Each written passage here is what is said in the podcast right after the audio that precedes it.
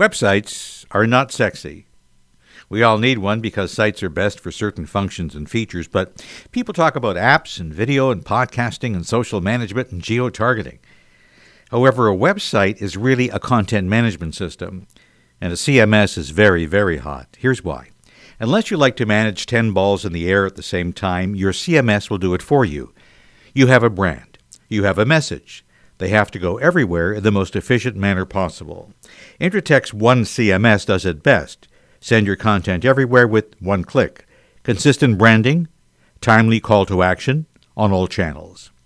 You can buy a site from one vendor and an app from another and podcasting from another and contesting from another and mess up your brand message, overspend, get your staff unhappy, unhappier, or you can use one CMS and make your station far more efficient.